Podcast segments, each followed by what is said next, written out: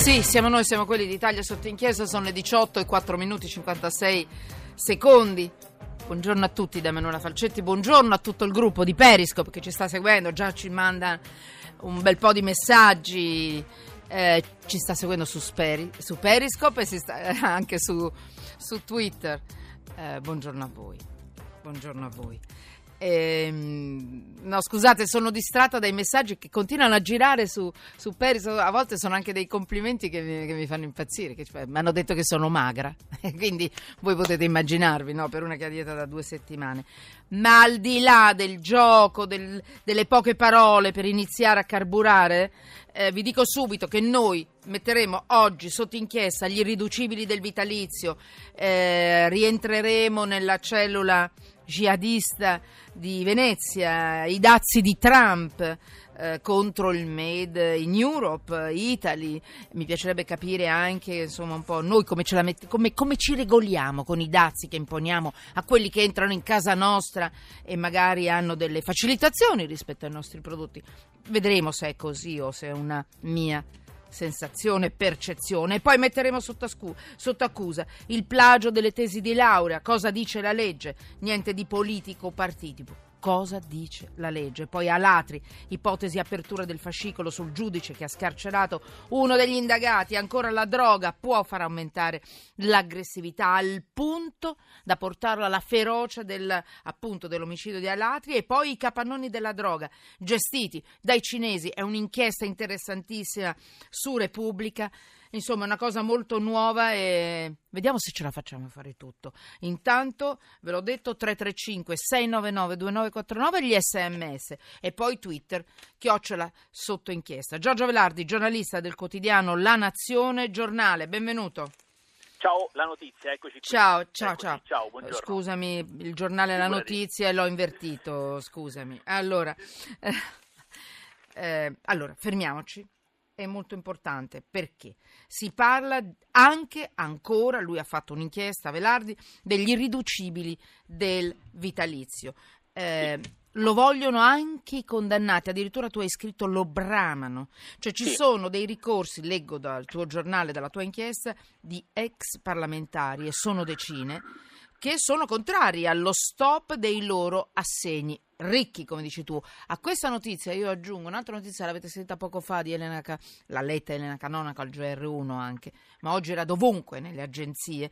Saranno sospesi per 15 giorni i 19 deputati del Movimento 5 Stelle che lo scorso 22 marzo hanno tentato di fare irruzione nell'ufficio di presidenza nel corso della, della votazione sui vitalizi dei parlamentari. Questo è interessante perché altri 10 giorni sono stati, se li sono beccati altri 29 deputati grillini per le proteste in aula contro questo provvedimento provvedimento che vi ricordo, noi ne abbiamo parlato, ma vi assicuro che ci ritorneremo perché bisogna fare alcune precisazioni. Giorgio, la tua inchiesta, gli irriducibili del vitalizio, cosa vogliono, che possibilità hanno di ottenere e, e poi sembra che siano stati anche condannati e lo vogliono lo stesso. Vai. Guarda, questa è una vicenda insomma abbastanza singolare. Allora, cosa, cosa succede? Succede che, eh, come sappiamo, negli ultimi anni eh, la Camera e anche il Senato con alcune delibere hanno sospeso eh, il vitalizio anche ai deputati appunto, che sono stati condannati per reati, per esempio, contro la pubblica amministrazione, mafia e terrorismo.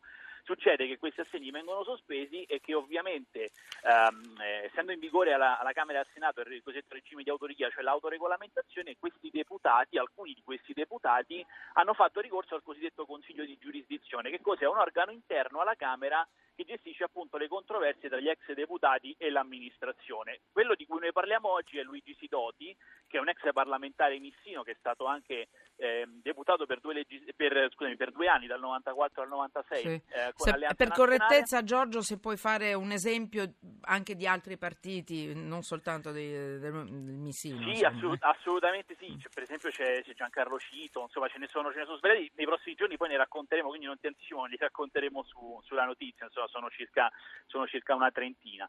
Eh, cosa succede? Succede che questi, questi, parlamentari appunto fanno ricorso perché nonostante appunto la delibera eh, rivogliono il vitalizio.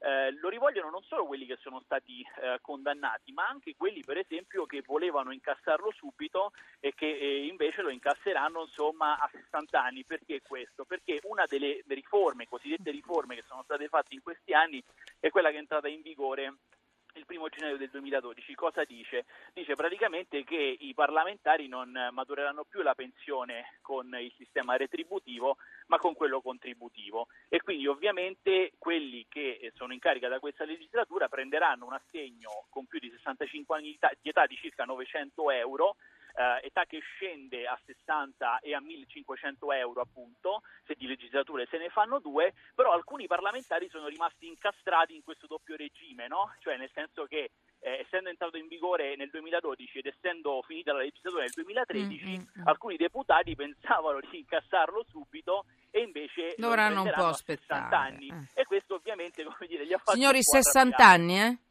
60 anni, mm, 60 mm, anni sì. Ecco, questo così e... potete fare un po' di proporzioni con quello che è la nostra vita di pensionati, vitaliziati, scusate, un neologismo voluto. Sì. Mm. Sì, il problema qual è eh, sostanzialmente, ehm, uscendo un po' fuori poi da quella che è insomma, la notizia di cui noi abbiamo parlato oggi sul giornale, è che sul regime del vitalizio tanto si dice ma poco si fa. Perché? Dobbiamo essere chiari con chi ci ascolta.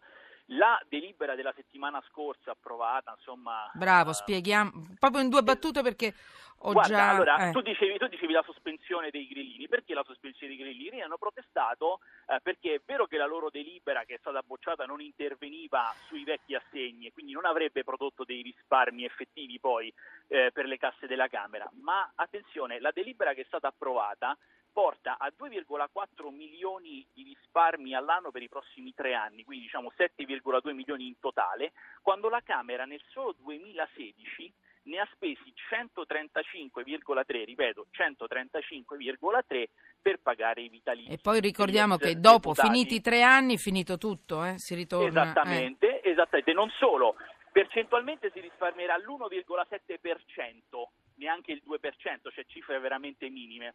E oltretutto cosa succede? Succede che questa eh, delibera, diciamo, questo regolamento si applica solamente a chi prende da 70.000 euro lordi in su quindi sono circa il 20% degli assegni totali. Ora, oggi sono usciti i dati dell'Inps, e poi concludo, che dicono che il 63,1% delle 18 milioni di pensioni che l'Inps eroga sono sotto i 750 euro. Questi signori molto spesso ricorrono contro cifre che magari hanno maturato addirittura dopo soltanto una settimana di Parlamento senza nemmeno averci mai messo piede. Insomma, allora, Giorgio, ci sentiremo nei prossimi giorni, sì. anche perché voglio capire che possibilità ci sono per loro di, di vincere no? questi Grazie. ricorsi. Ecco, va bene, eh, ce lo dirai tu.